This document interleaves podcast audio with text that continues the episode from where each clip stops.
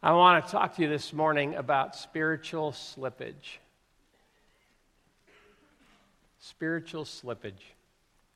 One of the saddest stories I know in the Bible is found in 1 Kings 11. You don't need to turn to it, but it's about King Solomon, the one that had been so blessed and graced by God with wisdom and opportunities and blessings. And it's a story about the end of his life says King Solomon, however, loved many foreign women besides Pharaoh's daughter. They were from nations about which the Lord had told the Israelites, You must not intermarry with them because they will surely turn your hearts after other gods. Nevertheless, Solomon held fast to them in love. He had 700 wives of royal birth and 300 concubines, and most of us say, How did he do it? And his wife, his wives led him astray. As Solomon grew old, his wives turned his heart after other gods, and his heart was not fully devoted to the Lord his God, as the heart of David his father had been. Goes on and talks about some of the gods he followed. So Solomon did evil in the eyes of the Lord. Evil, what is evil? He did not follow the Lord completely as David his father had done. Talked about some of his practices, and then verse 9 gets my attention. The Lord became angry with Solomon after all he'd done for Solomon, because his heart turned away from the Lord, the God of Israel, who had appeared to him twice. Although he had forbidden Solomon to follow other gods, Solomon did not keep the Lord's command so the Lord said to Solomon, Since this is your attitude, and you have not kept my covenant and my decrees, which I commanded you, I will most certainly tear the kingdom away from you and give it to one of your subordinates. Spiritual slippage. That's not how Solomon started. Solomon started with a heart for the Lord.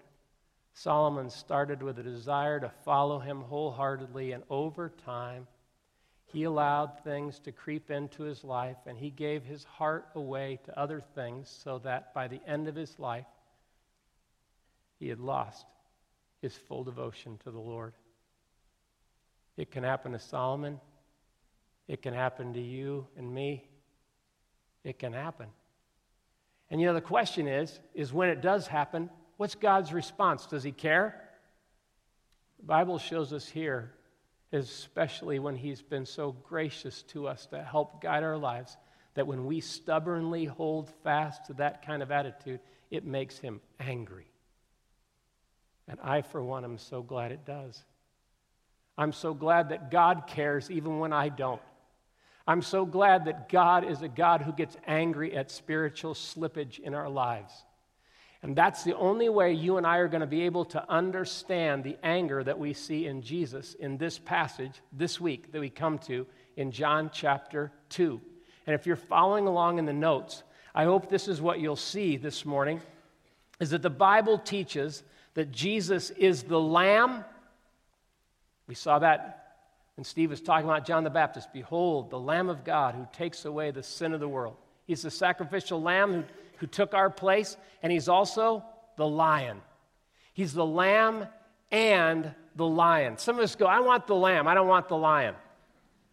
And you know what the truth is? A lot of times, if we're not careful, we shape God into our own image where we basically say, I want the lamb, but not the lion. We so try and tame Jesus. We so try and make him into a God of our own making. And that's where we got to be careful. And Jesus will not be tamed. Jesus has an authority in our lives that he will exercise at different times if we stubbornly refuse to deal with spiritual slippage in our lives. And so this passage is going to talk about some of that. Now, out to the right, I accidentally listed the reference for Revelation 4 there. It should be Revelation 5, verse 4 and 6, 4 through 6. Do you mind correcting that for me so I'll sleep better this week? Revelation 5, 4 through 6. And here's what it says here on the screen. I wept. This is John, by the way. This is John many years later when he is allowed to see the revelation. He's caught up to heaven in this vision. And here's what he says I wept and wept because no one was found who was worthy to open the scroll or to look inside. Then one of the elders said to me, Do not weep. See, the lion of the tribe of Judah, the root of David, has triumphed. Who's he talking about, friends? Jesus, the Messiah. He is able to open the scroll and its seven seals. And then he says this Then I saw a lamb looking as if it had been slain, standing in the center of the throne and encircled by the four living creatures and the elders. The lamb is the lion of the tribe of Judah. He's both. And so, as we study Jesus this week, one of the things we're going to notice is last week we saw that Jesus can have fun at a party. When he was at a wedding banquet, he actually made it better. He loves times of joy. He loves being with people. He's not a killjoy. But there are some things that absolutely set him on tilt. And those things are what we need to learn about this morning. And we need to be careful that we do not seek a Jesus who is not who Jesus is. And this passage will help us in a lot of ways. But some of us are nervous because we go, man, if he gets angry. I grew up in a home where my parents got angry. They had a short fuse and they backhanded me at different times. I didn't even see it coming sometimes. Is that the kind of anger Jesus has? No, friends. His anger is not like fallen human anger. But we're going to see that when he came on the scene, his anger had a purity about it, it had a red hotness about it that could cleanse and that's really where we're going this morning. We're going to talk about cleansing. This passage in some of your Bibles, if you look at the subheading, it usually says cleansing the temple, clearing the temple. And that's what we're going to take time to do today. Is we're going to think about, Lord, how did you not only cleanse that temple that day, but how can you cleanse my life this day? And so, in just a moment, we're going to look at John 2. In fact, I'll invite you to uh, open it up right now to John chapter 2. If you didn't bring a Bible, we'd love for you to follow along in a Bible. So there's red ones there nearby. I'm told that it's found somewhere between page 700 and 800 in John chapter 2. The Gospels are about three fourths or four fifths of the way back in the Bible if you're searching for it. John chapter 2, verses 12 through 25, as we continue this series called Encountering Christ. And again, I just invite you to keep paying attention to the banners as they change each week. But this idea of encountering Christ today is we're going to see him cleansing the temple. And what I want you to see about this event, how important it is, not only in this moment of his ministry, but in the rest of his life, if you're following along, is notice this. At his trial, Jesus' words are twisted against him. At his trial, the words that Jesus is going to say in this encounter are going to actually be thrown back at him in his trial. Not accurately, not correctly, but they will be twisted. In other words, what I'm saying is this event made people so ticked off at Jesus that they would look for a way to throw him back in his face. Not only at his trial, but on his cross. If you read Matthew 27, I was doing that this week. People are shouting at him. You said, you know, destroy the temple and raise it in three days. Nah, nah, nah. And they were just mocking him, throwing these things back in his face. Then later, his early followers, people used these same things against him falsely. So, this is dangerous stuff we're talking about, friends. This is penetrating stuff we're talking about. And we need the Lord to be our teacher.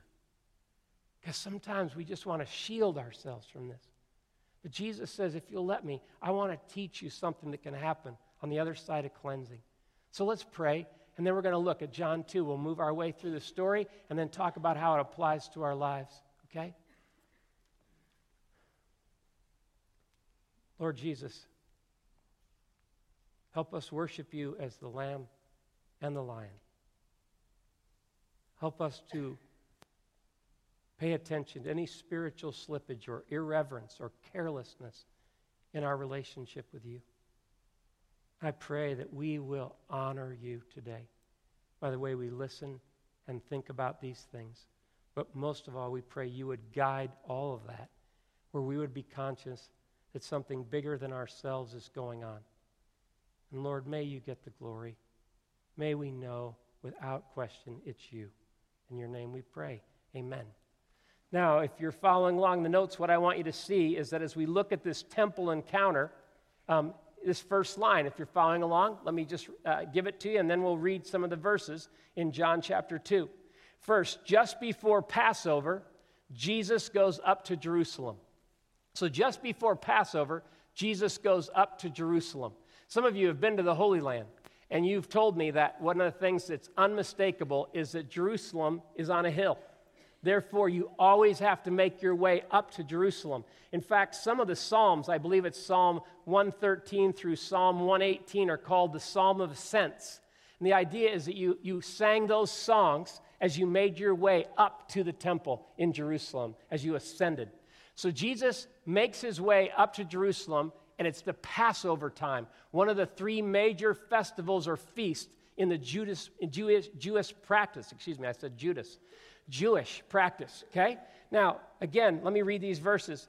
Verse 12 basically tells us what happened after the wedding, how he went back down to Capernaum for a few days. And then verse 13, when it was almost time for the Jewish Passover, Jesus went up to Jerusalem. Now, let me say something about the Passover. Out to the right in your notes, I've listed Exodus 12, verses 1 through 20. Some of you know this Bible story. Some of you, you've never uh, read it before. That's okay.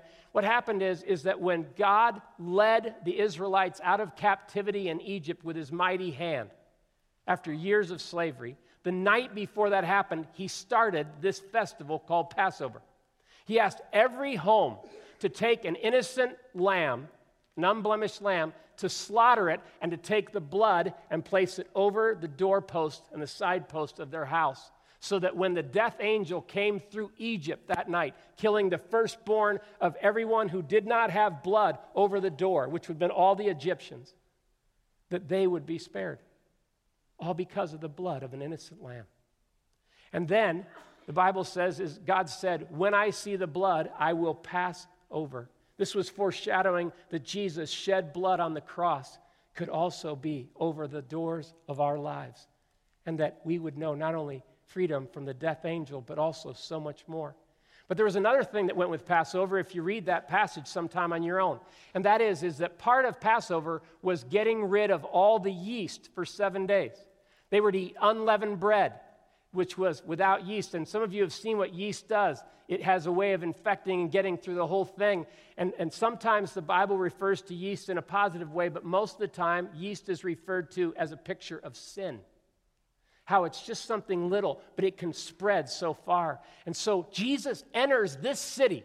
As he goes up to Jerusalem, he enters a city where they're not only preparing lambs, but they're also removing yeast from their house in preparation. The irony of it all is that in God's house, there's stuff that has not been cleaned out. It's not being prepared for God. And Jesus sees that. So if you're following along, notice what he finds. He finds chaos and corruption inside the temple. He finds chaos and corruption inside. I circled the word inside in my notes. And basically, let me read verse 14. It says, In the temple courts, he found men selling cattle, sheep, and doves, and others sitting at tables exchanging money. Now, I need to explain this. Some of you know that the temple wasn't just one room, one building, it was a temple complex, a, a series of courts. And the outermost court was the court of the Gentiles, which was for people that, although they weren't Jewish, may be God-fearers, God seekers. And so those people would come and they could bring their sacrifices and draw near to God. That's the farthest they could go, but they at least draw, they drew near like that. Well, most scholars believe that where this action was going on was in the court of the Gentiles. Now, try and imagine this. Try and imagine something way like a barnyard out of control, okay? We're talking cattle, sheep, doves. The sounds alone would have been absolutely noisy. The smell would have been unmistakable. And then just trying to make your way through would have been fascinating. Jesus sees all this. And I want to explain that this actually had a legitimate, legitimate purpose in the beginning. You see, first of all, people were traveling from all over the world for Passover. Most historians estimate that two to three million people packed into this small little city every year for Passover. So when they came, they were supposed to bring an animal sacrifice as part of their worship.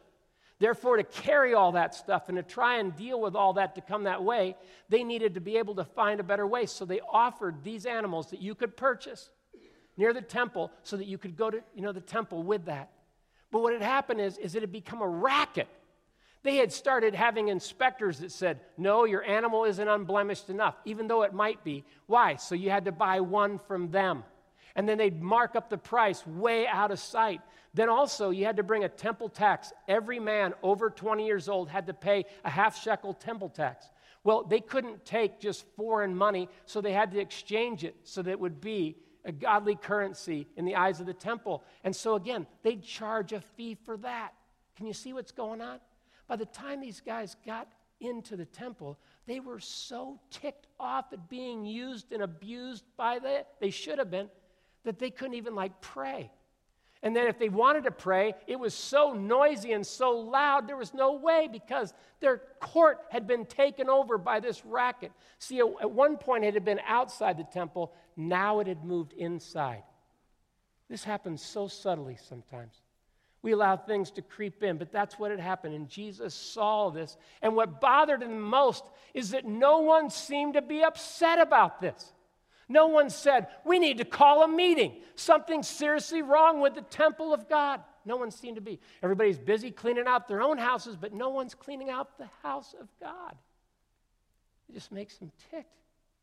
So if you're following along, with words and a whip, he drives all from the temple. With words and a whip, he drives all. Now that's fascinating. Animals and people. You want to talk about clearing things out. I'd say that pretty much took care of it. He, he, drives it all. Let me read verse 15. So he made a whip out of cords and drove all from the temple area, both sheep and cattle. He scattered the coins of the money changers and overturned their tables. To those who sold doves, he said, Get these out of here. How dare you turn my father's house into a market his disciples remembered that it is written, Zeal for your house will consume me. I want you to imagine this with me for a minute. He sees all this. He's just one guy. Hundreds, hundreds, probably even thousands of people are in this temple complex. And he goes, That's it. And he goes and he probably takes some cords that were used for the animals and he begins to form a whip. He puts them together. And people go like, like, isn't this like over the top? Well, how many of you have ever stood next to an animal and all they did was look at you? Sometimes, again, I'm not talking about harming them, I'm talking about just stinging them a little bit, getting the momentum going, as well as making sure that everyone knows that's it. It's time to get the message. He began to do that. And so he began to just, yeah! And he just began to shake this. You can picture this. And he just began moving them. And he just began moving and driving and talking the whole time. And everyone could tell this guy's amped up. And then on top of that, he not only did that, but he said to those that had the doves, Get these out of here. How dare you turn my father's house? Notice he says, My father's house, not our. My father's house into a market and he just flipped the coin. He said, That's it. That's it. This stuff cannot happen anymore. Something's wrong with this. This is serious slippage. Doesn't anybody care? And I'm telling you, it was a moment the disciples never forgot the rest of their life. But neither did his enemies. Now, wouldn't it be cool if when he did that, a whole bunch of people said, You're right, Jesus. We let all this stuff go on. This is dead wrong. But I want you to see next, if you're following along in the notes, what happened. With no contrition, they demand a sign from Jesus. With no contrition, no brokenness, no humility. They demand a sign from Jesus. You notice what it says there in verse 18? Then the Jews demanded of him, What miraculous sign can you show us to prove your authority to do all this? Translated, What right do you have to do what you just did? You better show us a good one. You better prove that you have the authority to do this.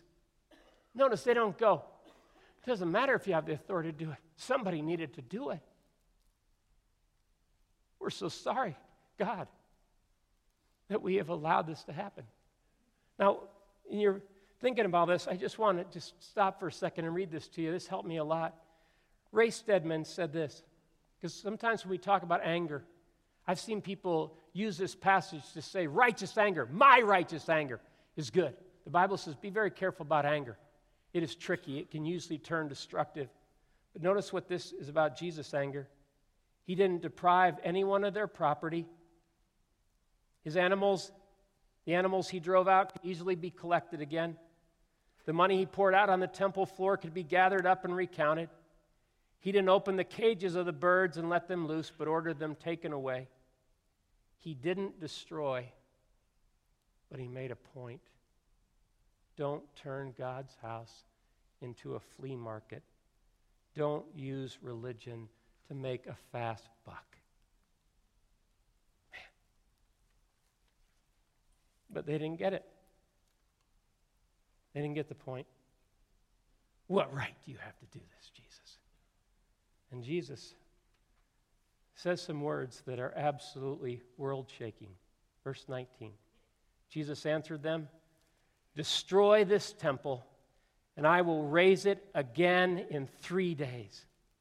The Jews replied, It has taken 46 years to build this temple, and you're going to raise it in three days? And they're referring to how King Herod had this unbelievable building project going on. They were right. It had already been 46 years, and it would be over 20 more before they were completed. That's how ornate and complex and the craftsmanship of this place. It was fantastic. And Jesus says, Destroy this temple, and I will raise it again in three days. They're going, What? you really got a gift because it's taken 46 years. And then verse 21 tells us what he meant, and it's in that second gray box in the notes. Would you read it out loud with me, please, together? But the temple he had spoken of was his body. Now, if you're following along in the notes, Jesus speaks of a new and better temple, his body. What he's predicting here is a couple things. First of all, he's saying, You will destroy this temple, my body. You will see to it that I am crucified. But I want you to know that won't be the end of the story because I am greater than the temple, Matthew 12, 6 says. I've referenced it out to the right. He is saying a new and better temple is what God has in store.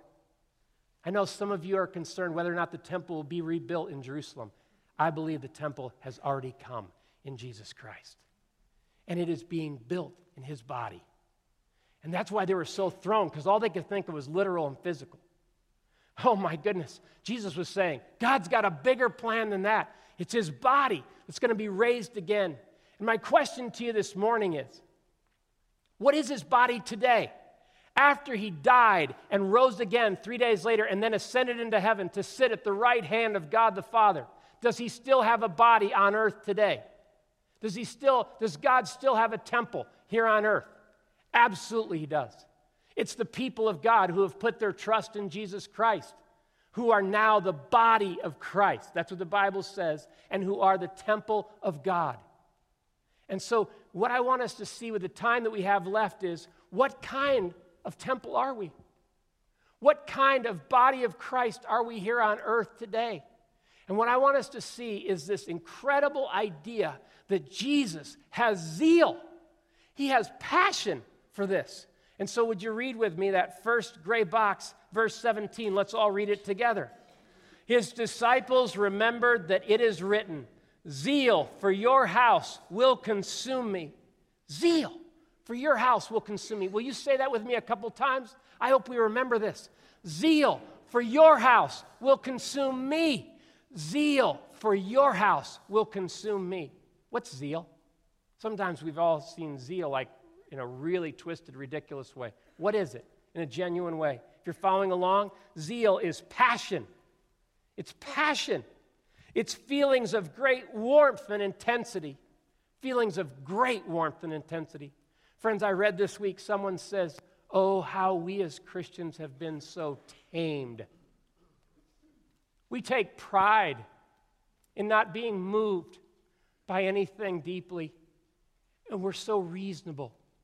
But, friends, there are times that we need to be more passionate about the things that Jesus is passionate about.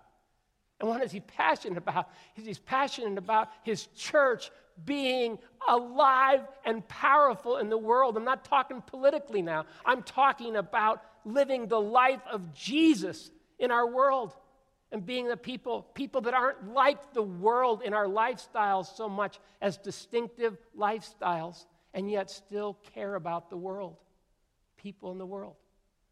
And so this morning if you're following along by faith in Christ we're now his body. And he wants us to live with this kind of zeal.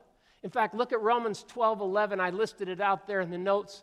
You can look it up later but it says this Never be lacking in zeal, but keep your spiritual fervor, your spiritual fire, serving the Lord.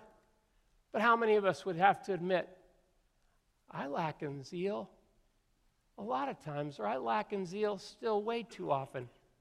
My spiritual fervor drops, it goes up and down, it's hot and cold. I know how that goes, but this call is no, don't let slippage go unaddressed. It's not that slippage can't happen, but when it does happen, what's our attitude? Solomon's attitude was, oh well, care less. He was not zealous or jealous for God's honor and glory in his life. And when he lost that, he lost irreverence and he lost the spiritual power and dynamic in his life. And you and I will too. And we now, if you are a follower of Christ, if you put your trust in Christ, you are now part of the body of Christ. This Wednesday night when we were teaching, we came across this verse in 1 Corinthians 12 27. The class Steve and I were teaching. Thought about this. Would you read it with me? Now you are the body of Christ, and each one of you is a part of it. And this idea is that he has made us part of something that's absolutely important in his purpose in the world. This is not so much about going to church, this is about being the church, the way Jesus always dreamed of it. And also, if you've never seen it, 1 Corinthians 3, look at this one. It says, Don't you know that you yourselves are God's temple and that God's Spirit lives in you? If anyone destroys God's temple, God will destroy him, for God's temple is sacred and you are that temple saying, Don't you know? Don't you care? Aren't you passionate about this? Because this is what Jesus is passionate about. This is what God is passionate about. Notice, it brings us to this question Are we allowing any carelessness in His temple? Are we allowing any carelessness, any slippage in His temple? Are we allowing that? Have we gotten to the place where we just go, well, I'm this far gone, I might as well, it's too late now. Is there any kind of spirit like that this morning as we hear this passage, as we encounter Christ the lion, not just Christ the lamb? What is he saying to us? And so today, this morning, what we want to do is we want to take some time as a church family to just let Jesus cleanse us, to let Jesus do some things, to clear out some things, to get us to the place again where we are fully devoted. You know, because here's, here's what happens when slippage is going on 95% devotion seems pretty good. But when you and I are declaring war on shallow Christianity, here's how we think 95% devotion is 5% short. Jesus wants all of us. He gave all of himself. He wants all of us. That's what he wants. And he wants every room in our life to belong to him, like the song said. We, um, I don't know if you've ever heard of this booklet before called My Heart, Christ Home. My dad shared it with me when I was a teenager I've never forgotten it. And we actually bought a whole bunch of copies, and we'll have them at the back in baskets, one per household. But it's a story, it's a parable that was written years ago by a pastor named Robert Boyd Munger. And when he talks about My Heart Christ Home, he tells this parable about how when he invited Jesus to come into his life, he began to understand that his life was like a house. And that when Jesus came in, he began to help him look at every room in his house differently. So it started with a study and talked to him about his thought life and what he thought about and what was on his mind and what he filled his mind with. And then he talked about the dining room and talked about his appetites, his desires, what he's hungry for in life. Then it talked about the living room and whether or not he was making time each day to really spend time with Jesus, listening to his words, talking to him about everything, looking at his day with Jesus. And then he talks about the workroom where he looked at his gifts and abilities and learned that he could actually throw those into the ring and they could become things that God used in service to him instead of just serving himself. Then he talked about the rec room, which nowadays we might call the media room or the entertainment room or whatever. And it talked about the things he did in his free time, what entertained him, what pursuits he had in his recreational time. Then he talked about the bedroom and whether or not there was a purity with his sexuality and his dating life, his marriage, his family relationships, those kinds of things. Whatever, again, relationship might relate to you. The hall closet, though, is what I want to talk to you about before we spend some time talking to Jesus. I've never forgotten this part of the booklet. Here's what he writes There's one more matter of crucial consequence I would like to share with you. One day I found Jesus waiting for me at the front door. An arresting look was in his eye. As I entered, he said to me, There's a peculiar odor in the house. Something must be dead around here. It's upstairs. I think it's in the hall closet. As soon as he said this, I knew what he was talking about. Friends, this is the skill of Jesus. This is how well he knows us. Indeed, there was a small closet up there on the hall landing, just a few feet square. In that closet behind lock and key, I had one or two little personal things I did not want anyone to know about. Certainly, I did not want Christ to see them. They were dead and rotting things left over from the old life. Not wicked, but not right and good to have in a Christian life. Yet I loved them.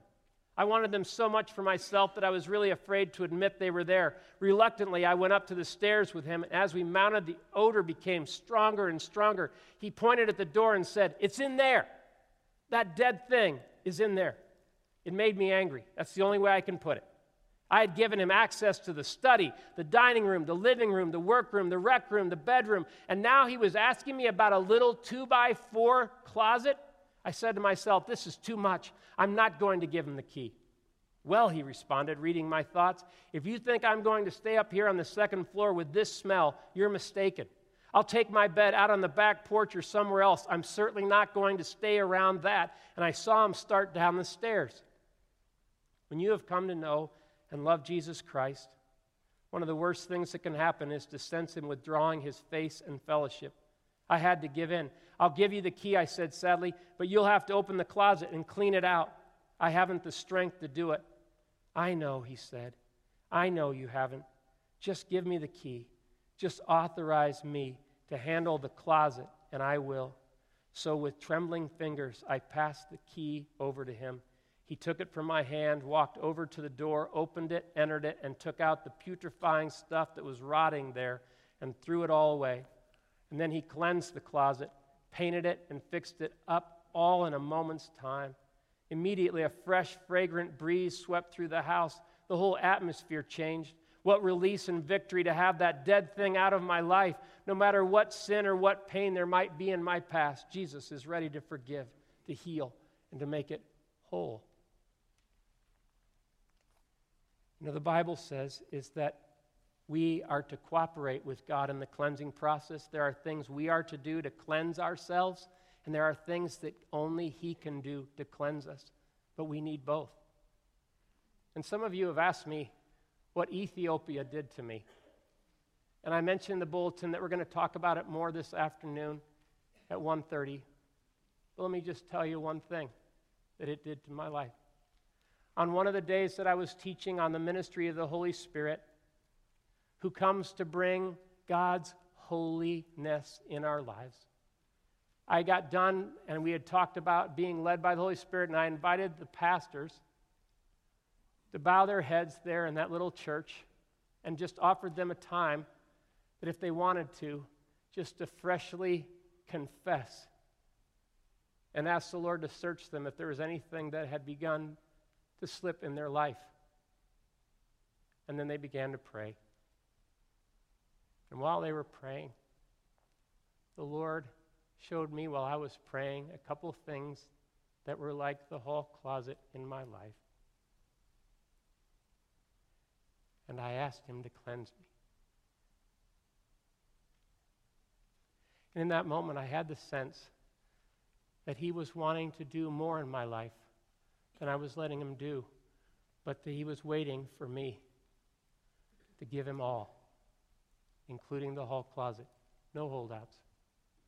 That even though I've walked with the Lord for 35 years and needed Him to cleanse me in the past, I'll need Him to cleanse me again. But that day, something happened there in Ethiopia as I prayed. And I found myself more hungry to be fully God since I've gotten back. I know it won't be something that will last the rest of my life. It'll be, need to be renewed. But Jesus has come to cleanse. And He's come to cleanse because have you ever had a garage that was so packed you couldn't even park in it anymore?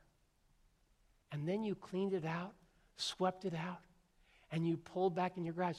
Wow, there's a lot of room in this garage.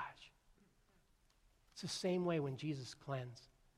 There's room, there's freedom, there is joy, there is life waiting on the other side of obedience. And so I want to just ask you if you would to follow in the notes the last line there, and then don't put your notes away because we're not done, okay? Do I want the cleansing and purpose only Jesus can bring? I can't answer that question for you, friends. I can only answer it for me. But do you want it?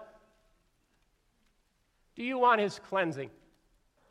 Or will you say, What right do you have to do that? And here's what Jesus was saying that moment I have the right because I laid my life down on the cross as the only proper payment for your sin. If you will trust in me, I have the authority not only to forgive and cleanse you, but I am now Lord of lords, King of kings. You will stand before me one day and give an account for how you responded to what I did for you. My, oh my, he has the authority, and we need to worship him for that. So if you would, turn your notes over on the back side there. And what I want you just to see is that we have kind of a, a house layout there. And there's one thing, just like the front of the notes, I need to ask you to help me with. Would you, you notice the living room there by the fireplace? There's one room we left out of this plan that we need to just have, and it's the study. So just below the fireplace there, would you just draw a, a, narrow little rectangle and use the word study? And in parentheses, that's supposed to have the word mind or our thoughts. And then the living room, if you can cross out mind there and just put daily time with Jesus in, in parentheses below the living room, then you'll see, again, some of the things that might just help as we reflect now on what Jesus might want to do in our lives. Let me just walk through this quickly in the rec room there at the top, are, are there any things that, again, you're doing your free time that Jesus has just said, that's, just, that's destructive, or that, that's, that's just muddying up your life? And I want, you to, I want you to cleanse that, or I want to cleanse that. Is there something in the dining room there? Are there certain appetites and desires? There's nothing wrong with desires, friends. It's sinful desires that he wants us to be careful about. Notice he enjoyed being at the wedding. There's nothing wrong with that. But we can turn those things into idols. We can make alcohol our God. We can make food our God. We can make money our God, the desire for those things. The living room. Is your time with Jesus, do you even have it? Or if you do, has it just become something so stale, so rote, that you're not even conscious that it's with Him? The study. Is there something in your thought life that He wants to cleanse, a pattern or something you feed your mind with? The bedroom, Are there relationships that are inappropriate or that need to be repaired or treasured more? In the workroom, have you ever offered your gifts and abilities to the Lord for His service and His kingdom? And last, is there, is there a hall closet? Is there something He wants to put His finger on? Not to destroy you, but to free you. The two questions I listed at the bottom are these Have I ever offered every room of my life to the Lord? Some of you came today and you've been investigating Jesus, but you've never believed in him. You've never trusted and obeyed him. Today could be the day. If so, is there one or more rooms the Lord needs to clear out and cleanse so I can be fully his? We want to just, as the music's playing in the background, just you can look at that sheet but just let this be a time of cleansing. Years ago, a lady wrote on one of our cards Could we have time once in a while in our services for confession? She understood the power of staying short accounts with God, letting Him cleanse us of stuff that either has accumulated or that we've just gone unaddressed in our lives. Can you imagine what would happen in our church family if each one of us take this seriously? What kind of church would it be? Every one of us matters. And so take the time to listen to Jesus now, whatever he might say to you. But think about where you're at with Jesus.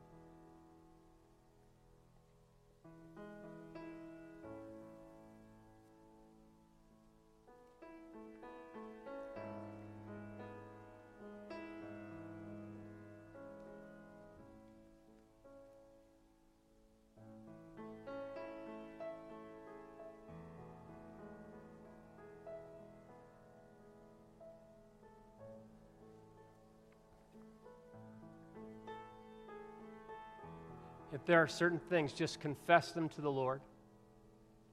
Ask Him to cleanse you, but name them, forsake them.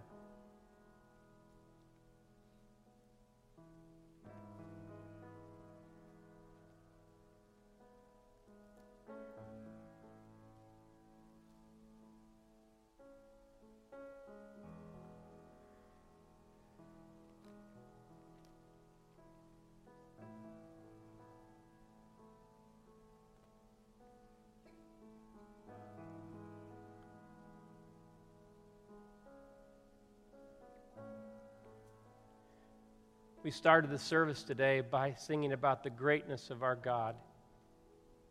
And when people saw the greatness of Jesus that day in the temple, they also saw themselves. Some responded, some did not, in a way that was God honoring.